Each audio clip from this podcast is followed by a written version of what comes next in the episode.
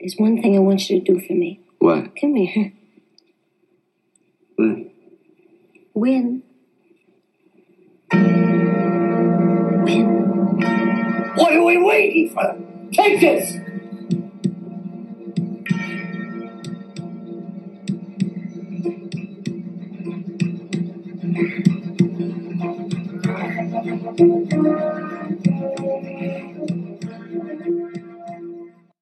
Hello, everybody. Welcome to the Tim Gaither Podcast, episode 84. My guest today is the one and only Carl LaBove, one of the original outlaws of comedy, originating in Houston, and he's here for us right now. How you doing, buddy? Uh, good. Uh, thanks for having me on. I couldn't figure out anything I wanted to do from 11 or so. It worked out perfect. Good. Well, I'm, I'm glad to hear it. I was uh, I met Carl in Vegas uh, a few weeks ago, and I'd always heard, you know, you're one of those comics that if someone says Carl LaBove isn't funny, they don't know what the fuck they're talking about. you know, you're just one of those guys that I never hear anything um, but great things about your stand up, and I watched some of it today, and uh, and you're just you're just one of those guys. You're just uh, you're great at what you do. How long have you been doing it now? Uh, this is my 40th year, Wow. so I'm turning 61 in July. So um, I've always looked at it like music. I've been a guitar player since I was 10. And to me, just, you know, writing stuff and performing stuff that's kind of timeless allows me to, you know, keep growing all the time. Instead of being stuck in a specific style. Yeah. Uh, I, I, I just, I leave myself open. That way it's always engaging for me, you know? Yeah. Um, where? Sorry. Go ahead. No, that was just a mouth fart. I'm good. Okay. Um, yeah, you, you people are sure aging different these days because uh, you look great for 61. I would never think I would never think that uh, unless I the only reason I know is because I know how long you've been doing comedy. Um, I know you've been around forever, but um, so when you started, what year was that? Was that like 1980? 79. 79. So uh, you were there for the comedy boom of the 80s. What was that like? Yeah. Well, there was two booms. One was the boom for me personally as, you know, a, a, a guy who was kind of looking for a direction. I started as an actor first when I was 17, uh, which was a fluke in itself. I was just kind of a, a mediocre high school job, thinking about a, you know, a small college to go to and continue playing football and baseball with a bunch of friends uh, in the I'm from Lompoc. Uh, my dad was in the Air Force, so Vandenberg Air Force Base was where I got to go to school all the way through high school. And after school, I had some great teachers, you know, that saw something in me, and they kind of talked me into a, a, a play after school. I did a city, a play for the city, and um, which I was never interested in. Right. And uh, but just looking at you know script for the first time and memorizing the script and working with other actors for three months uh, in my hometown was a really great adventure, and uh, that led to people uh, you know opening doors for me and pushing me to go to LA to pursue acting, which I did. So I think I learned from that experience that there's something that you want to do. If you start the process um, and you're open to it, then other doors open. So it just led me into uh, three years of acting classes and, uh, and movies uh, as an extra and seeing big actors do their thing and being around it. And uh, it, it, was paying dues, you know. Uh, and I, I was pushed by my teacher to try stand up, and uh, and I really fell in love with it. So I ended up moving to Texas, helped my dad start a business, and there I found the comedy club in Houston. Uh, through my dad's urging, you know, he's like, try it, just to try it. So by doing that, I met, you know, Kinison Hicks, uh, Riley Barber, um, Steve Epstein, uh, just a number of guys, uh, Steve LeBrew, uh, guys that we all became friends and supported each other. So it was a very nurturing adventure to step into stand-up with 12 other comedians before the boom. So there was, each city was starting to have like a club Yeah. So you weren't working the road. You were just, you know, I get to perform six nights a week, and it just led to confidence. And uh, you know, took me years to find my own personal style, but the fact that I got to perform every night was just such a great experience. So so you you started you went to L.A. and and did acting for three years, and then moved moved to Texas, and that's where you started stand up. Yes. Okay, and and who were the original outlaws of of comedy of of the Houston? Well, uh, yeah, I'm from Houston. Uh, well, that was named after we left. So, uh, you know, like I said, the, the guys that I hung out with were were all local guys. Uh, Steve Epstein was the Ronald McDonald of Houston, so he used to travel around to McDonald's and dress up as Ronald McDonald. and so he did stand up at night. Uh, there was some there was guys that did uh, you know radio. Uh, there were guys that were in business. Uh, and everybody came and tried it for the first time. So nobody was really anybody. We just all kind of developed the muscle and found the love of stand up in that first year that I was there. Uh, then I eventually left. So there was no outlaws at that time. They were named later, so that was Bill Hicks and his crew of guys, which were you know all guys that I knew. Um, but uh, they went on to do their own thing, and then of course Sam and I moved to LA after the first year and paid our dues there, did something else. So all of it was named later. You know, it was created later because of the footprint that we left and the footprint that those guys created there in Houston. Yeah, I uh, I was in college when I first listened to Bill Hicks, and he is the reason I became a stand up. I was going to be a teacher and a wrestling coach. He was going to be I was going to be a teacher and a wrestling coach, and didn't know what else to do. You know, I just kept telling people that's what I was going to do. But I knew that I wasn't really going to do it. I just didn't know what the hell else to do. And I listened to a Bill Hicks CD, and uh, I changed my major the very next day. I went to my counselor and was like. I was like, I know what I'm going to do. I'm going to be a comedian. She was like, What? And I'm like, Don't worry about it. It's going to be fine. Right. But I, I know what I want to do.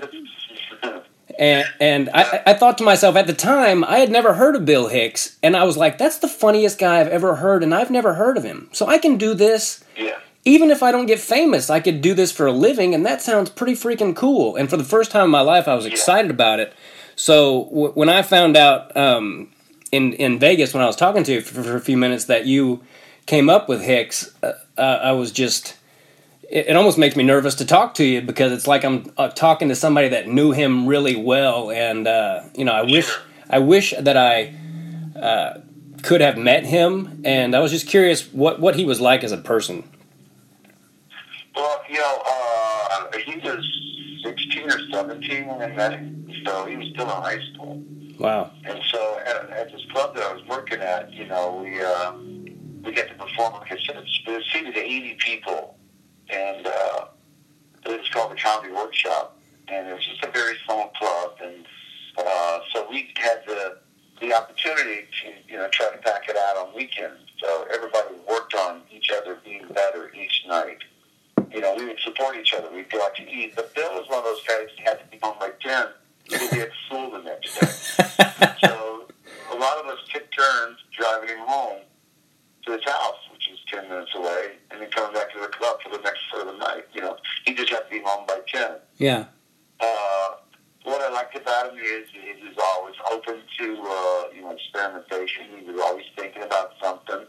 And you got to realize nobody was, you know, who you became fans of at that time. You were just the craft and meeting a whole new group of people. You know, you, you'll find that comedians are like musicians. You know, uh, like you play guitar and no one else plays guitar. So you buy your stuff for a while until you meet a friend who also plays guitar. Then you start, you know, trading licks, styles, and this is what I've learned recently. Oh wow, I don't know how to do that. Can you teach me? Mhm. It's the same with stand up in the beginning. You know, if you're looking to be around a bunch of people that just love it, uh, nobody's great. You know, they just some guys have a natural thing with it. You know, it's they're loose on stage and uh, they know how to harness the nervousness and those kind of things. And uh, and other guys, you'll see like they're not good on stage, but God, they write so well. And those guys eventually find a place as writers, and others become directors because they see a picture in their head. And you know, so you so what I liked about the beginning was that you know everybody was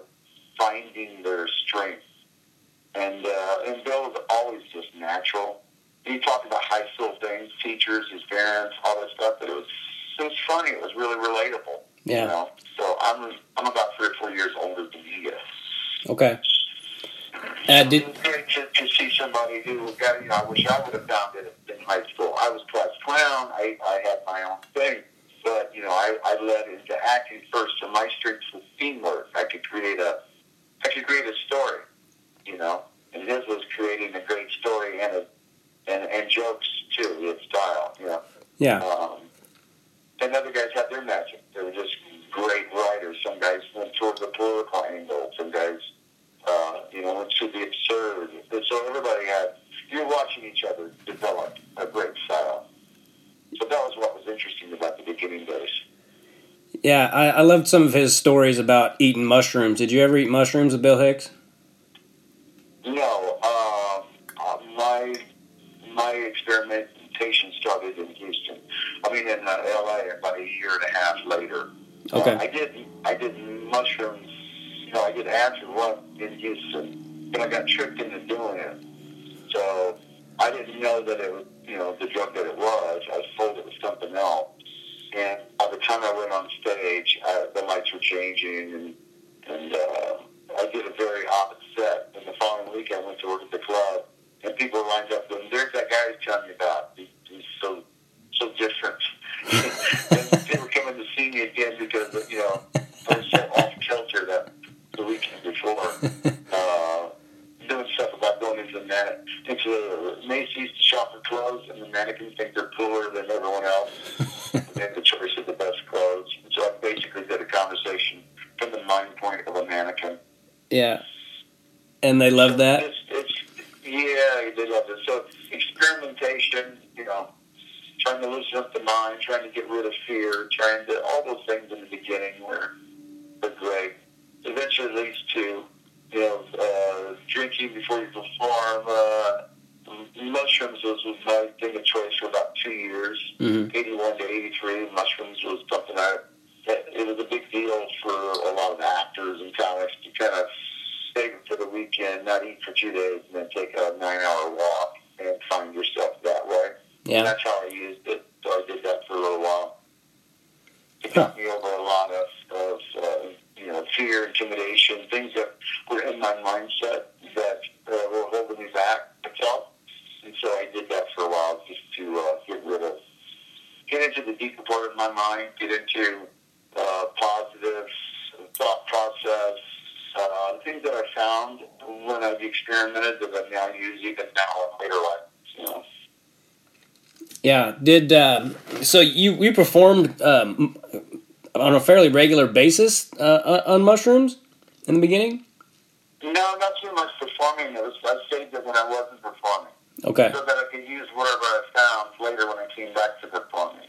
But you know, one of the, the things that I found when I was on shrooms is uh, uh, I could see into people. I, you know, I thought I could. You know, maybe you could.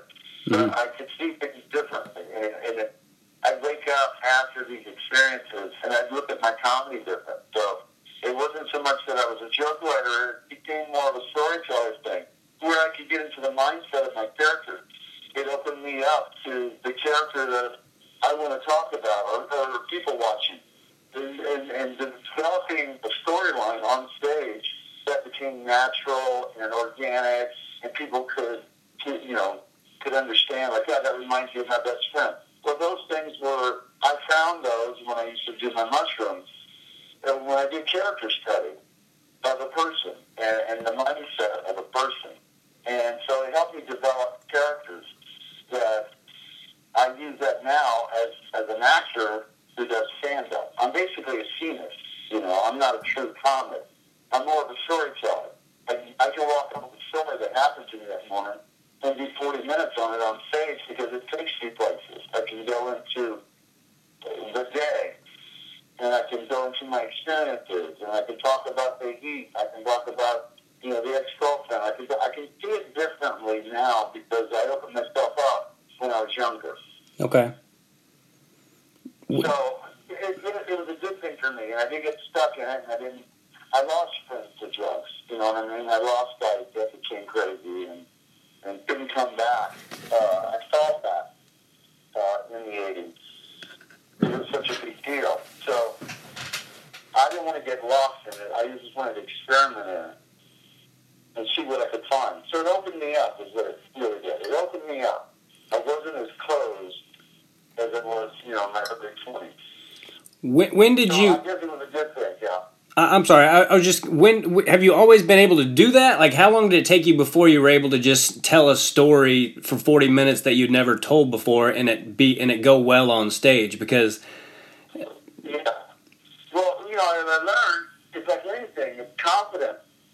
And a lot of us, you know, stop ourselves from taking the chance, especially when you've got a solid act. yeah, And you're getting married to that act because you're you're in a place of like, oh, finally I'm not bombing, or finally I'm not unsure about this set. This set has now proven itself all over the country, and it works. And so you'll find a lot of people get married to that material because finally you're on dry land. You know, Mhm. you're not running to your act, you're not stuck out on a barge somewhere, you're, you're not left on the rocks. You know, you you actually know how to one, two, three, it, it in the ass, and then get that big fifty good night. And I did it like everybody else did when I finally developed that about you know seven years, eight years into my stand-up experience. I started getting to that place where I, was solid at all times. So maybe you know around forty-ish, you know late thirties, early forties, I I decided to take risk every night, and I started making these plans for myself and writing down goals with my stand-up, so that when I traveled on the road, I wasn't doing the same thing every night. Mhm. So I started leaving. I started doing like my closer uh, in the opening, and then leaving myself three minute space to fill in before I got back. So I had a, be- a beginning and an end, but I left myself 20 minutes for the middle. And that was where I'd already won them over. And then the exercise was to what can I talk about that's inside me that connects with these people and then ties into my ending. So I would do that constantly switching around my beginnings and my endings, leaving myself room for a lot of improv so that I could just talk about whatever was on my mind. So that process started around 40.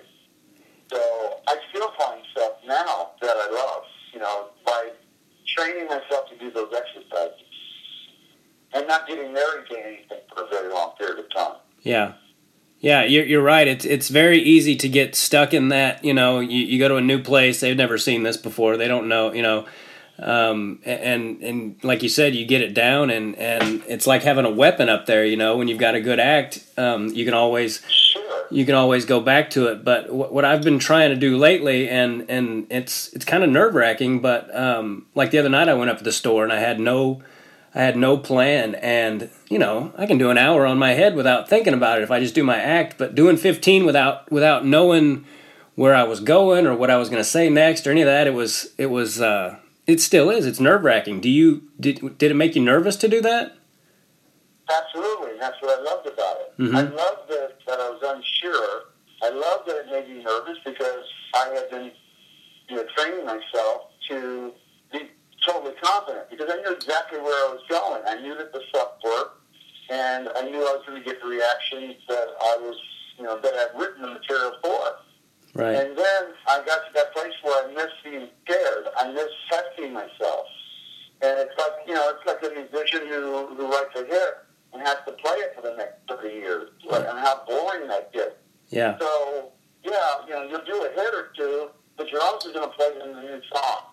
You know, that stuff that makes you laugh during the day and that, that approach to it and how you're going to turn that material into something uh, that you're developing right in front of their face. So they get to experience that too. And I think that's organic. And, I, and that's what I like now. I like that part of it. Yeah. And I think that also keeps you young too. Uh, talking about age, you know, I mean, I test myself all the time. So, and life tests me.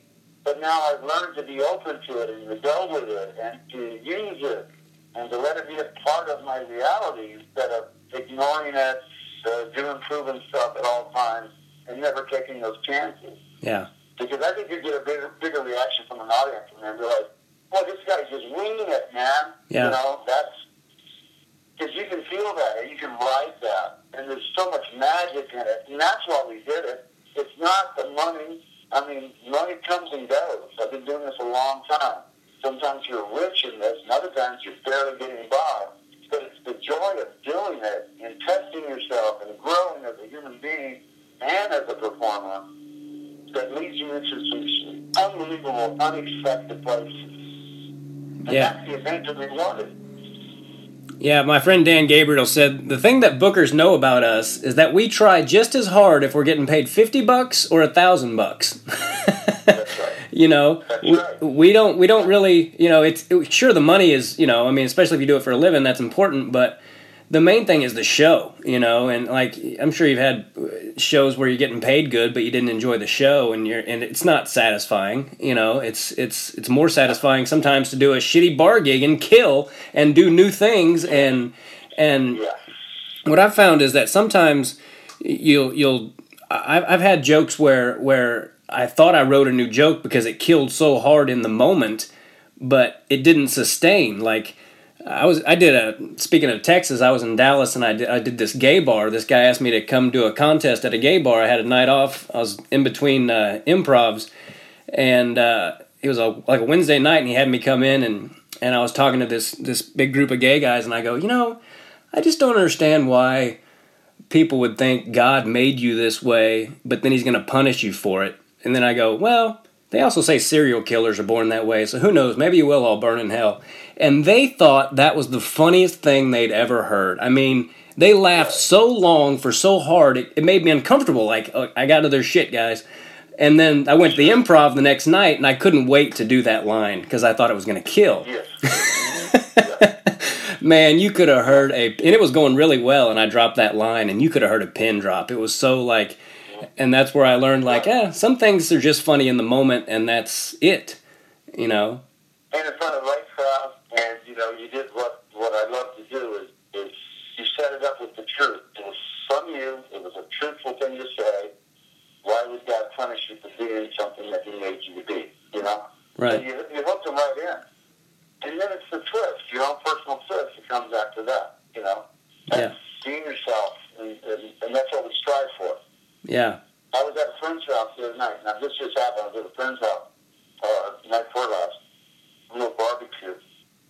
And he's got two big dogs, dogs. Now, this is not a joke yet. This is just something happened, so it's something I get to work on. They have two large dogs, and both of them are over 100 pounds. They're great dogs. And one of them went up to the mom and was, you know, uh, uh, uh, you know, telling her he wanted to eat. She goes, oh, this one, he coughs up, oh my God. And she kind of stops. And her husband goes, what happened? She goes, oh, he, he's been eating crap again. His face, his breath tastes like crap. He's been eating the other dog's crap. And he goes, ah, she goes, get away. Oh my gosh. We gotta, we gotta, we gotta give, we gotta give him that medicine. And I go, there's medicine so that he won't eat crap? He goes, no, no, no. We put medicine in the other dog's food so that it's the things like kids. So when he poops, the other dog won't eat it. and I'm like, wait a minute. So this dog's eating the other dog's crap, and now you're going to put medicine in that dog so that when it craps, this dog is going to go, oh, I can't eat this. It tastes like shit. you know what I mean? so that just happened. So, you know, there's something I get to play with there. You know? Figure that out. That made my stomach cramp up a little bit. oh, that's fucking funny. Um, for some reason, the a line that Bill Hicks did about uh, he was in New York or something, and he goes, he's with some lady, and and she goes, "Don't give them, don't give homeless people money. They're just going to use it for drugs." And he goes, "Yeah, drugs are pretty important to a drug addict." that guy was so there was there was nobody in my mind that was better at talking about controversial like topics like the Kennedy assassination and all that shit than than Bill Hicks. I mean, some of the stuff that he was able to make funny. Um, and, and I, I get glimpses of it sometimes. Like I'll I'll try to talk about stuff like that that really bothers me, like 9-11 or something like that. And sometimes it'll do really well, and then the very next night it'll just eat it. And I'm like, God, how did he do that? You know, like Well, you, you know how he did it because he went out and he bombed He bombed all the time too. You know, Mhm. as he developed his his calling. You know what I mean? Yeah. I mean, there's some, you know, you got to realize he was one comic as a, as a young guy. He was teens. And then he had some failures. You know, he had a television show. I think he was 18 or 19. He got a TV show in L.A. and he moved out there. And that didn't last. And then he had some failure. Then he went back home and, you know, uh, to Houston. And uh, his friends will tell you, you know, he just got to this point where he just didn't care. And that's when he started experimenting with drugs and, and you know, trying things out to find that voice. He didn't know it was going to become iconic. He didn't know that he's going to be remembered for this. He didn't. That wasn't his plan. His plan was to grow. And you know, there's many, many great stories that I don't know about that I've heard. You know, through the road and through other guys that knew him and hung out with him a lot as an adult. You know, his late twenties and thirties were, you know, his his power time. He just kind of found himself, and um, and then those statements come out of his experiences. But he ate it so many times. That's what people don't realize. In order to be, you know, uh, great at this, you've got to take chances and you've got to risk it all. And, and like you said, one night that material killed, and then you went to a, a club in a different setting, a politically correct setting, and they weren't open to it. Mhm. shut you down. But the point is, you got to believe in your material no matter what, and the material keeps growing until you learn how to communicate it in all settings.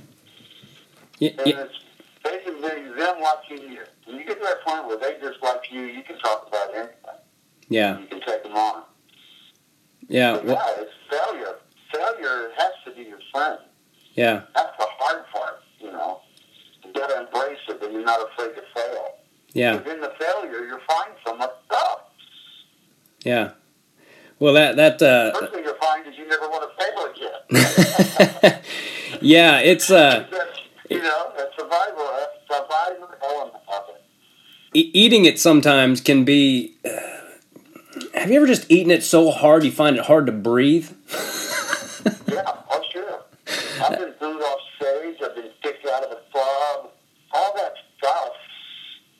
When you just, you know, decide I've got to, I've got to do it this way. It's the only way that's to make me happy. I don't want to be cookie cutter. I don't want to be a cheerleader. I don't want to do the styles that you decide you don't want to be. Yeah. And th- once you see that, you go, oh, I've got a lot of work to do because in order to get to where I want to go, I've got to kind of change my, my look. I've got to change my material. I've got to change my attitude. And you develop armor, you know, personal armor that you start to walk up with so that you're not affected by the, the boos and naysayers. And in that, you kind of start to find gold. And it, whether it's one thing a night, you know, a year from now, it's a completely different set. You're a completely different person. You've morphed into something else. And, and I think in the arts, you have to continually recreate yourself. And the only way you can do that is by taking the chances Right. and, and failing, you know.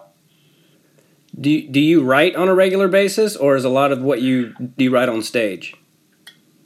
Uh, I, I don't write as much as people think I do because I see in pictures. I can see, I can experience something, and then I see myself performing it, and it's almost like I listen to it. Mm-hmm. And then once I listen to it, then it's kind of ingrained.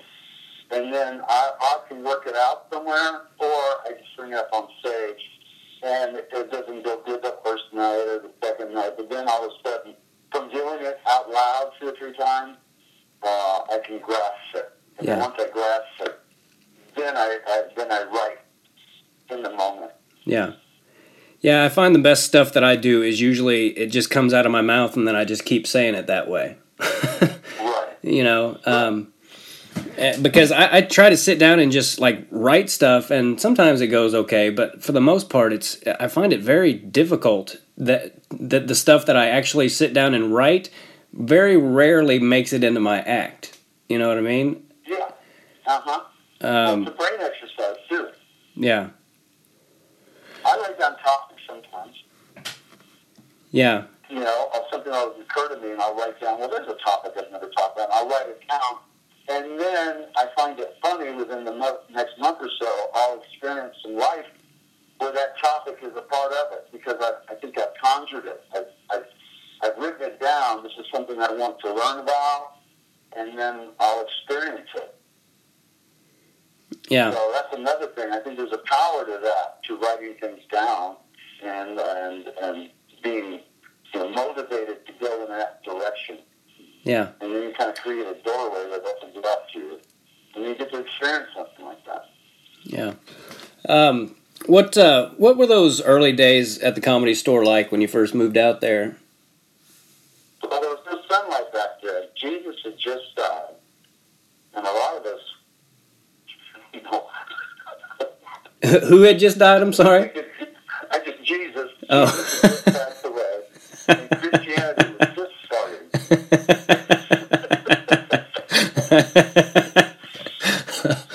I, you know, uh, I think what was great about it again was the camaraderie. To have you know 10, 12 other guys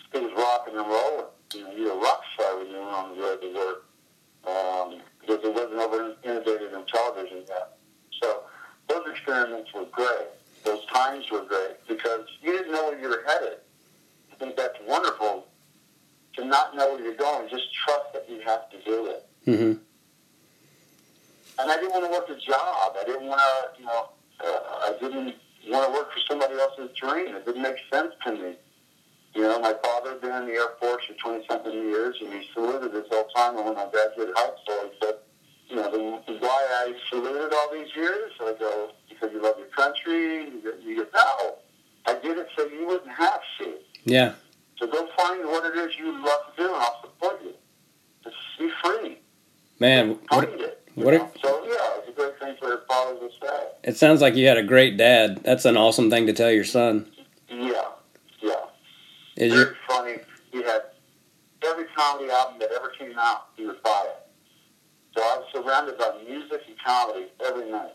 wow? That's great. But from the age of five on, I remember that's my memories. Is sitting in his lap listening to you know newest music uh, and comedy albums. Yeah. And he had parties at the house all the time. And it was the dirty albums late at night when us kids had to go to bed. And I would sneak in the hallway and listen Yeah. to, uh, you know, what was dirty, considered dirty back then. Yeah. That's awesome. I, I have a uh, eight. He's just about to turn eight months old, little boy, and uh, Uh, I'll, I'll always. Uh, I, I'm gonna, I'm just going to try to encourage him no matter what he wants to do. I'm not going to try to put any. You know, I, I wrestled my whole life, and and there's a lot of good things about that sport, and I, I, hope he wants to do it. But I'm certainly not going to make him. You know, it's not uh, it's not for everyone, and and you know, I don't want my dreams to be his dreams and all that stuff. You know, I want him to. So that's that's really cool that you had that kind of dad. Um, what uh, what was Mitzi Shore like? uh, Mitzi Shore was the first time I met somebody who was, she had a big vision of stand up. And she ran the comedy store in LA. And when I got out there, uh, she liked me and she gave me a job as a doorman. So to me, I look at her like the university president. And I was, you know, I, she let me in to a college that I got to watch the best professors every night. Yeah, So for four, four years, I was a doorman there at the store. So I just saw the greatest moments in stand-up comedy. I saw, you know, Rob Williams, Richard Pryor, and all the guys that came out of, of the store uh, that you, you saw a different trick every night. You saw a different style uh, from some of the greats, and you learned, and it just it was organic. It just got put into your system like a download. And then years later, when you're working, you know that wow, I just used a trick that I saw someone else use, but you did it your way. You didn't steal the material. hmm You it was in that you saw how to get out of trouble uh, early on by some other great act, and you did it organically. You did it your way, and so it was like being taught by teachers or professors, and then it finally came to fruition down the road for you because you had absorbed it. You know. How do you, how do you get past and how how would you advise someone who like you know like I'm not famous I mean I headline all over the country but I'm not famous so some of these some of these clubs I headline you know especially when it's the first time you know I want to experiment and I want to you know try new things and all that and then but I also want to come back Well, no, you, you, your job is to come back, and it's a room. So your job is to, is to be undeniable. So if that takes the perfect set every night, then they'll do that. And then when you start coming back two or three times, then the audience starts to know you, the club owners know you and trust you, and you know you, you've got a steady gig there at least once or twice a year. Well, then that's when you open it up. But get the job first. yeah You know, it's, it's like I did a bunch of Tonight shows in the '90s, and it was, you know, it was such a great learning experience because once once they wanted you back, that's when you experimented. But you nailed every single time you went on to get the job. yeah so Mitzi Comfortable in a room. Mitzi, I was. I, I'm. A lot of people say this, but I'm pretty sure I was one of the last people she passed um, because she wasn't even doing. Okay. She wasn't even doing it. Um, she wasn't even at, at. She wasn't at the club when she passed me. I did. I did like a three minute set, and people had told me the only reason I wasn't that nervous is 'cause people told me, "Oh, you never get passed on the first try," and so don't be nervous. And I was like, "Oh, okay." And then I had a really good three minute set, and she passed me. She's like, "He's got something," and her saying he's got something still gives me confidence. You know, when I feel less than confident, or you know, I've I've always struggled with a little bit of nerves and all that. When I was a kid, up until high school, I would get sick like the first week of school every year, just like like I was going to the death chamber. It was just fucking school, you know. Um, so the fact that I do this for a living and still, I still struggle with it sometimes, especially if I go down to the store. I mean, it always there'll be times before I go on stage where I'm like, man, I don't, I don't even know if I can go up there. And then as soon as they say my name, it all goes away usually. But occasionally there'll be that ice ball in my chest that won't go away, and those are miserable freaking sets. Even if I pull it off and I, they don't know, no one knows that what's going on inside of me or whatever. Um, so that that's kind of what I think I'm addicted to. Also, is that you never really have this shit figured out completely. You don't know the outcome. That's right. You- Yeah. That's, that's why you liked it. You don't know the outcome. And, and as a wrestler, uh, you know, you know that you're going out uh, in front of, uh, you know, this audience and take championship, and you don't know anything about who you're wrestling against. Right. You didn't get any information. You don't know the style. You don't know, you know, if he's an attacker or if he's a defensive guy. You don't know the style. So Yeah. that's the audience. Yeah. So all you can do is train for it, train your best to do escapes and shoots and go for the leg and you know all this stuff that you learn comedically and you've got to feel it out in the moment. And Mitchell was great at watching, developing, and uh, and kicking you out, making you wrong, uh, making you want to fight for her approval. Uh, things that I, you know, that she made me work harder than anybody, not because she took the time to do it, it's just she would kick me out for months. She would not approve of my set. It took me, you know, three years to be a regular there, three or four years. hmm Uh, and because I had to fight for it, but boy, when you finally got it, you know, that's, that's that level of confidence that you earned something. Yeah. You know, finally getting approval from a father or a mother or whatever that is that, that you kind of felt that you, uh, that would help you move on to the next stage of confidence, which is all this shit is. It's just you know, being confident, mm-hmm. but you got to live. You know, you got to give the ten thousand hours to it to even get to that place. You have to experience so many things. Yeah, I've, Be strong. I've, I've I've told people several times throughout my career. I was like, it's it's one thing to say I don't give a shit what they think, and it's a completely Right. different thing to genuinely not care what they think. And That's right. and that's the point where I, I would- you know I, I strive to get to all the time because for the most part I don't give a shit, you know. But um, I want to be that way all the time. I mean, that's what I loved about about Hicks and and and Sam Kinison for that matter. When I, the first time I saw him do that five minutes on HBO, you know, I was raised Southern Baptist and all that stuff, and him talking about Jesus getting nailed to the cross and all that. I knew as an 11 year old that I wasn't supposed to be laughing at that shit, but I couldn't help it. It was so funny. Yeah. Um, Yeah. you know, and, and that's Hicks and, and Kinison kind of planted that that. That's, Kinison planted the seed when I first saw it. Like, man, that was, you know. But then I heard that he, yeah, it, it planted a seed that I was gonna do this, and that's why when I was in Vegas a few weeks ago, and I was in the green room, and you were in there, and Andrew Dice Clay was in the room, and it was kind of a little party. In my head, I was like, "This is sur- this is a surreal moment to me." Like that I'm talking to Carl LaBove and Bill and Dan and uh, Andrew Dice Clay is right freaking there.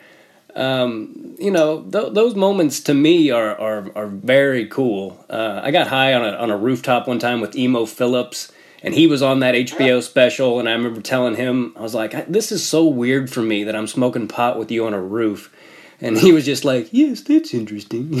He's uh, You know, I think you that, that I think that's really cool is like yourself.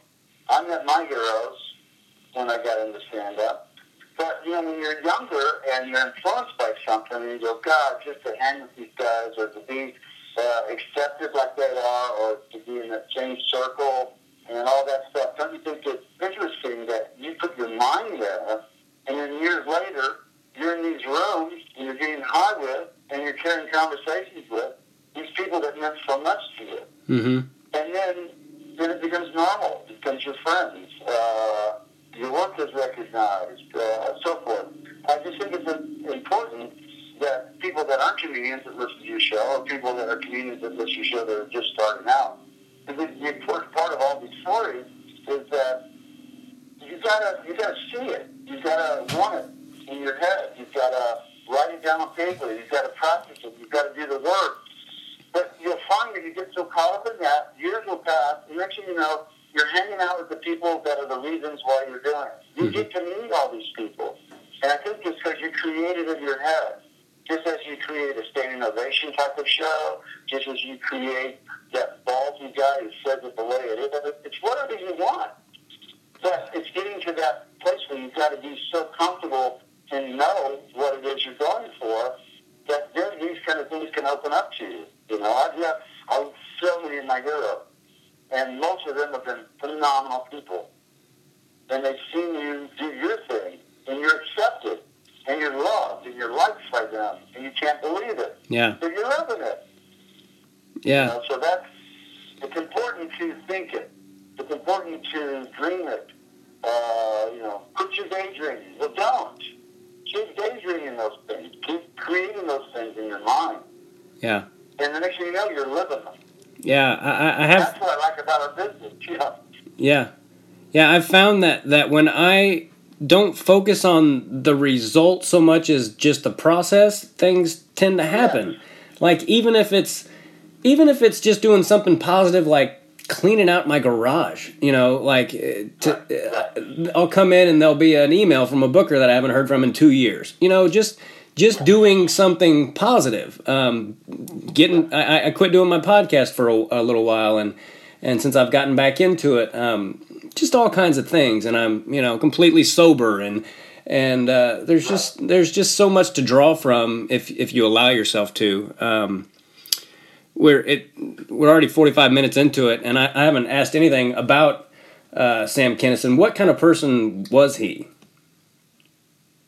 um, you know, it's fine that it's been 45 minutes and we don't have to talk about it because all you're doing is rolling. You know, you're just rolling your conversation. Yeah. Uh, I've had to talk about Sam my whole career because my friend became very famous. Yeah. So the bottom line to that conversation is, is we buddied up. He was uh, five, six years older than I was. Uh, I was raised in the same types of churches as he was. Uh, I saw him turn into the guy that became famous. And then I also saw him get lost in drugs and alcohol and power. So, you know, there's been some horrible things that happened after he died that I found out about his behavior and things that he did. He hurt a lot of people. But I've grown into looking back at it as I lost a friend to drugs and alcohol. Yeah. So, you know, I, I let all that go.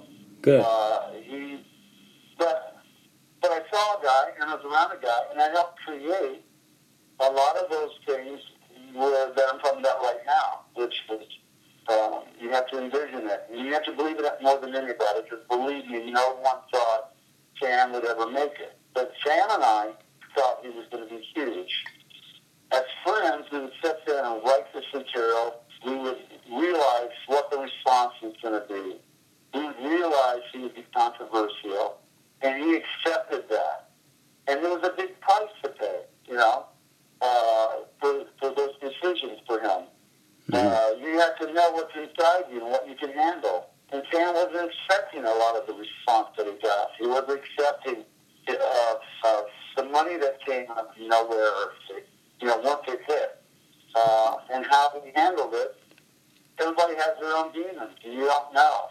Yeah. He was, you know, a 30-ish guy. He was overweight and had really had no success with women. And all of a sudden, he could have anyone he wanted. He could spend the money the way he wanted to attract anybody that wanted to hang on. And I saw him get lost and all that. He didn't have a chance to recover from that, Yeah. like a lot of us do. We've all been down a road where we got lost, whether it was alcohol, sex addiction, whatever the how you go through. Everybody has a different story. But Yeah. getting through that, that, that locks you into the next part of your life. So Sam actually was a great lesson for me in life, you know, to be careful of, to be mindful, to watch. Uh, I love people. People have opened so many doors for me. I've always been lucky. My dad, my dad passed the personality trait on for me, and I want to use it in a really good way. I want to help people with it. Yeah. Uh, like you talking to me this morning, of course I'm not on. I'm not. I don't have the comedy button on, and I'm not trying to, to be a certain kind of thing. I'm just really relaxed. I'm recovering from a car accident. I was in a car that was totaled. I was a passenger. Uh, I just got done with physical therapy. I have to keep a diary of my pain levels. I have some internal damage that I'm still uh, letting heal, uh, and it's been some four or five months now. So I had to learn to keep my day life. I had to learn to keep it down a little bit so I can save it for the show because I'm hurt. I'm Yeah. physically hurt right now, and I get tired easily because of the internal damage. hmm So, so resisting yourself in all situations and learn how to possibly heal myself through uh, my walking in the morning and visualizing the things that I want to accomplish next. I want my 60s to be really fun, you Yeah. know.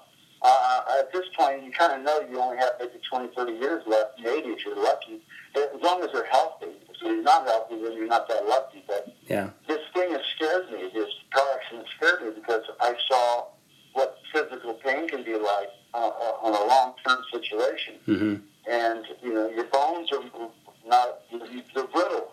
Your you know your muscles don't recover quickly. You know, all kinds of things happen at different ages. So I think it's brought a new goal set in for me. Uh, this horrible situation I'm growing through right now.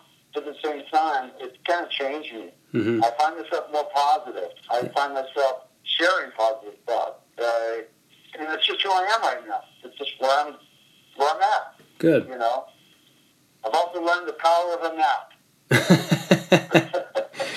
yeah. That you're, you're about 45 or 50? You can think of that. And then you go, wow, it's 20 minutes. Just changed my day. Yeah, yeah. I, I've found that power naps are uh, very important. And if I'm tired enough, uh, you know, I, I- 20, 25 minutes is all I need. And if I sleep more than that, it, kind of screws me. Like, ah, shit. I Oh, yeah, you know, it's almost like you shouldn't have taken a nap at all. Um, Right.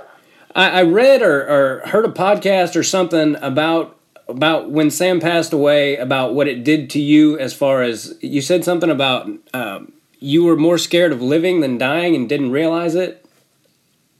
D- does that ring a bell? Do you know what I'm talking about?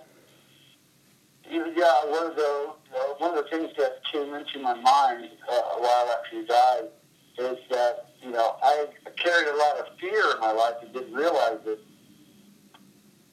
and I held myself back because my friend was famous. So I was always you know writing for him or. Or uh, you know, we had rules when we went on the road and performed. I couldn't do anything that was current because he may be doing something current that night. And of course, you know, 5,000 people are there to see him, not me. So I had to, you know, hold back. And uh, after he died, I saw someone, you know, again, I saw someone die in my life. I've had many deaths in my life. But to be there, eh, I, to see kind, of, you kind of have this realization, or I hope you do, that you get one, one shot at this. And if you spend a lot of time with these small fears that grow and become a part of the way you think, then you're never going to get to live out those dreams that you had when you were young. Yeah, It's a one-shot deal, and so I think that's really what the change was for me after he passed. Was that I, I can't be afraid to live. I can't be afraid of success or anything. yeah, Success of waking up and going for a walk at Yeah. five o'clock in the morning when you don't want to go. But on that walk, you create a thought or a bit or something that you have to do. You're, oh, oh wow, thank you universe for that great idea. You know what I mean? yeah, So, you're always trying to transform yourself, and you can't do it if you're afraid to do it. That's really what I learned. So that helped me become fearless. Yeah. I, uh, I I had something in my mind I wanted to say, and I can't remember what the heck it was now. But um, uh, yeah, I find that I have I, I have fears like that that I don't even really realize, and and this is what I was going to say that that uh, I feel like if if I am not where I want to be professionally or personally, anything, it's because I don't. I, I, I have to I have to tell myself, you know, because that I haven't I haven't done everything I can I have I can with the abilities I've been given, and when I do, then I'll be rewarded for it. But until then, it's not going to happen unless you do it. And sometimes I, ha- you know, I, I get as bitter and angry about this shit as anybody else sometimes. But then I have to tell myself, like, well, what are you doing to fix it? Ain't nobody gonna come and knock on your door and be like, "Hey, we heard you're great." That's not how it works. you know and i don't know if i care about being famous anyway i just want to i just i just know that i'm not using all the abilities i've been given and and, and i want to get to that point Well, you know, from this car accident, uh, something that just pops in my mind when you brought that up is that everyone looks at success uh, uh, differently. Uh, you, you- like anyone, I used to think success was, oh, wow, you're on TV all the time and you have all this money and stuff like that. And I think through my life experience, and now again through another experience, which was with the car accident, success is step.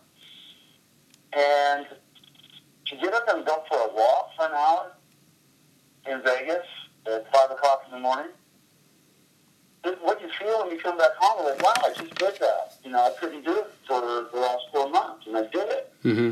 It's a step. Success, is- you know, that, that feeling of success with conquering something, that one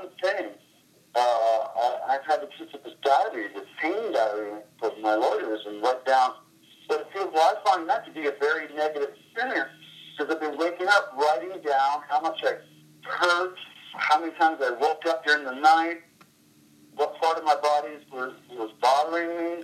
You know, and the next thing you know, I'm, that's all I'm thinking about. That's what I'm. That's what my day is about. So I better write that down. So I came to grips with it about a month ago, and I go, "This is negative. This is a very negative thing to do constantly." So now I'm just going to write a, a summary of what the last month has been like for me. But that's all they want to know is what you've been going through.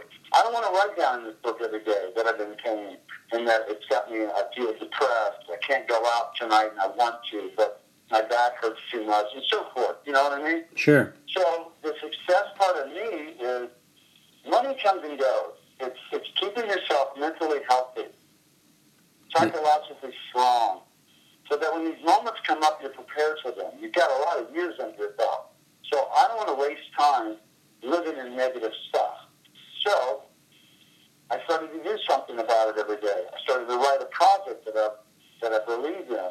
I started to do these little small steps. Now, you know, a month into them, they're starting to culminate. I'm starting to see stuff that, again, I'm teaching myself how to recover from another life event.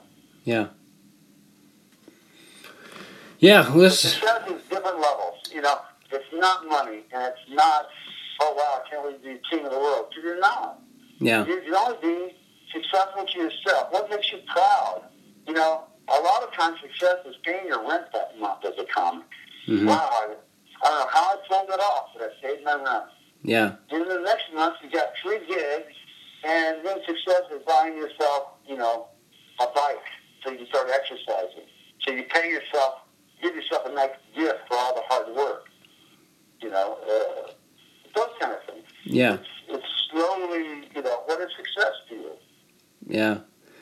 Yeah, my uh, my my son makes me feel successful when I just just when I, I look at him and he, he looks a lot like me and, and you know I've like a lot of comics probably I'm I'm pretty hard on myself from childhood stuff and all kinds of crap but um Sure. I'm pretty hard on myself, but when I look at him, I'm like, well, there's something good about you because look at that boy. I mean, he's beautiful and he smiles all the time and he laughs, and I'm the only person that really makes him laugh, and uh, it, it almost makes me choke up thinking about it. You know, Sure. I mean, I, I love that little boy so much. His eyes, and there's a kid that's seeing the world as magic, Yeah, which is how you see it sometimes. too. You just forget it as an adult. yeah, And plus, when you look at a child that's yours like this, I mean, that was a minute of the hardest work you probably ever did to create that voice.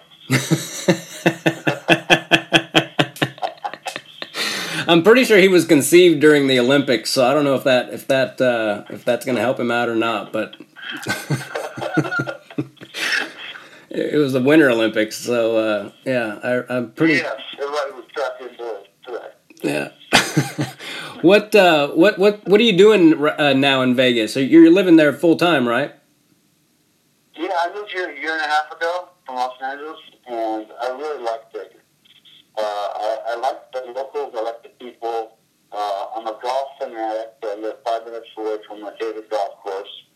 So uh, I just started playing golf again uh, after the injury, after I was well enough to start playing for about a month now. Um, I have now, I have two shows. I've had my own show twice now. Uh, one at Bally's. That was my show six nights a week for an hour and a half. And then I just ended my run at the Tropicana where I was there for almost seven months. And I had the weekend uh, uh, midnight show. So it was my show on the weekend. So that just ended. And now I'm uh, I'm trying to look into how who I'm going to be next Yeah, and how I want to approach stand up and these other projects that I'm not ready to talk about yet. So if I could get these things into fruition, then I change again yeah. and morph into somebody else. Yeah. Well, it, it's been uh, really uh, cool to talk to you and, and inspiring because, you know, I'm, uh, without getting all into it, I'm, you know, going through something personally myself, just as far as like stand up and like, it, I haven't, I mean, I've had good shows lately because I have a good act and everything, but I, I haven't enjoyed it as much as I used to. Um, it's like, I don't, I don't know if it's the crowds or if it's me or if I'm tired of my stuff or, or I get frustrated by the new stuff that I try to do, not always getting what I want it to. But and crowds seem kind of tighter these days. But uh, you know, I, I think I just need to to go back to the beginning in a way. You know, to to the part that I loved about it. Well, I'll tell you about, I'll, I'll tell you my key when I perform. I'll, I'll share this with you as this thing. When I go on stage and I've got my own personal life in my mind and I've got my own personal pain going on from my accident, whatever it is, I get there and I speak to the curtain I get a feel for the audience, so that's like five minutes for a gone. And then the one thing is, I look back and go, this isn't about me. This is for them. Yeah. They just saved money and said basically, can you please take me away from what I'm living right now? Yeah. I want to laugh. And then that whole worrying about yourself or thinking about your material, all that stuff goes away and you have a goal. The goal is to take them away and give them a show that they're not accepted. And then that, that drives you and inspires you. Yeah. It's about them Yeah. in that moment. Yeah. Uh, Yeah. It's it's easy to to forget that sometimes, but every now and again, Yeah. someone reminds me. You know, they'll come up and tell me that uh, somebody died or they had this happen or that, and they really needed to laugh and and and all of those things, and and it, it reminds you that oh yeah, this isn't. You know, I, I had the best compliment I ever got, or one of the best compliments, was this old man came up to me after a show, and it was this Sunday show, and it was just a normal, average Sunday show. It wasn't great or anything, and uh, and this old man came up to me and he goes, "You're the best stand-up comedian I've ever seen." And I go, "Am I the first? and he goes, "No." He goes, "No, but you're the best." And and that's when I realized like if you just do what you do, even if you're not killing, there are always going to be people who appreciate it and realize it and That's right. and some of those shows where you don't get the biggest laughs and you don't feel great afterwards, that's when you get the nicest compliments. And then sometimes you destroy and people just stream out like you've got a catchable disease and they just can't get away from you quick enough. And I've talked to a lot of comics that they're like, yeah, that happens all the time. I'll sell merchandise after a show that I thought was shit. And people come up and say the nicest things, and I'll kill and not sell uh. anything, and no one says a word to me. And, you know, so I try to just remi- remind myself of that and to to just keep doing what you do the way you do it and they'll get on board and they'll see it if you're scared too so don't let that shit happen You know, we're in a we're a business where, gosh, if you can make eighty percent of that crowd laugh and lose it, that's successful. Yeah. You know what I mean? Can you imagine? yeah You know what I mean? yeah It's hard to connect with a hundred percent of everyone in your crowd. yeah Law of averages aren't on your side, but when you do, do there's a connection between a human being with a, a funny thought about something that really happened, and everyone gets it. That's why we do this. You know, that's Yeah. the goal that we chase. yeah well uh, i won't keep you all day i know you've got a lot of stuff uh, going on and you need to get your nap and everything but uh, i've i've I can't tell you how much I've enjoyed talking to you, and uh, what a what a great comedian you are, and what a nice person you are. That which is even more. I appreciate it. It's even more important to me than you know. I've met really f- people that I admired and thought were funny and all that, and then they were kind of dicks, and I'm like, eh, fuck that guy. You know, it's it's more important to me that you know just you know you're just a cool dude, and I really really appreciate you being on here. Hey, I appreciate it. As long as the check is in the mail like you promised, there'll be no problem. It, I already sent it, dude. You're, Okay. It's coming. It was my pleasure. Uh, is there is there is there uh, any place you anything you want to plug or any any place people can find you or Uh, They can find me on Facebook and Instagram. okay and it's L A B O V E Carl LaBove. Cool. Above with an L. Correct. Cool. Oh, am I, have I been saying it wrong this whole time? Is it Labove? Above. Oh, Labove. Okay, so I was saying it right. It's French, so it's spelled above with an L in front. Above. Oh. It's really, they say it above. Okay, I got you. Well, uh, cool, man. Uh, thank you so much, and I hope you uh, I hope you feel better soon. And and uh, I will. and and I I'm not a religious person, but I do pray, and uh, I'll and my wife and I say a prayer every night before dinner, and uh, and we'll include you in there, and uh, we hope your pain gets better, and and things you know. I believe in everything that people believe in. So, Yeah. Thank you. I'll Yeah. accept it. Cool. All right, man. Well, uh, we'll definitely be praying for you, and uh, hoping everything goes well for you. And I look forward to seeing you again, and uh, hopefully I'll get to maybe open for you someday or something. Who knows? And you got it. You never know where this thing's at. You never know. You. Yeah. All right, brother. Well, thank you very much, Carl, and uh, have a great day. And I'll talk to you soon. You too. All right, buddy. Thank you so much. Bye bye.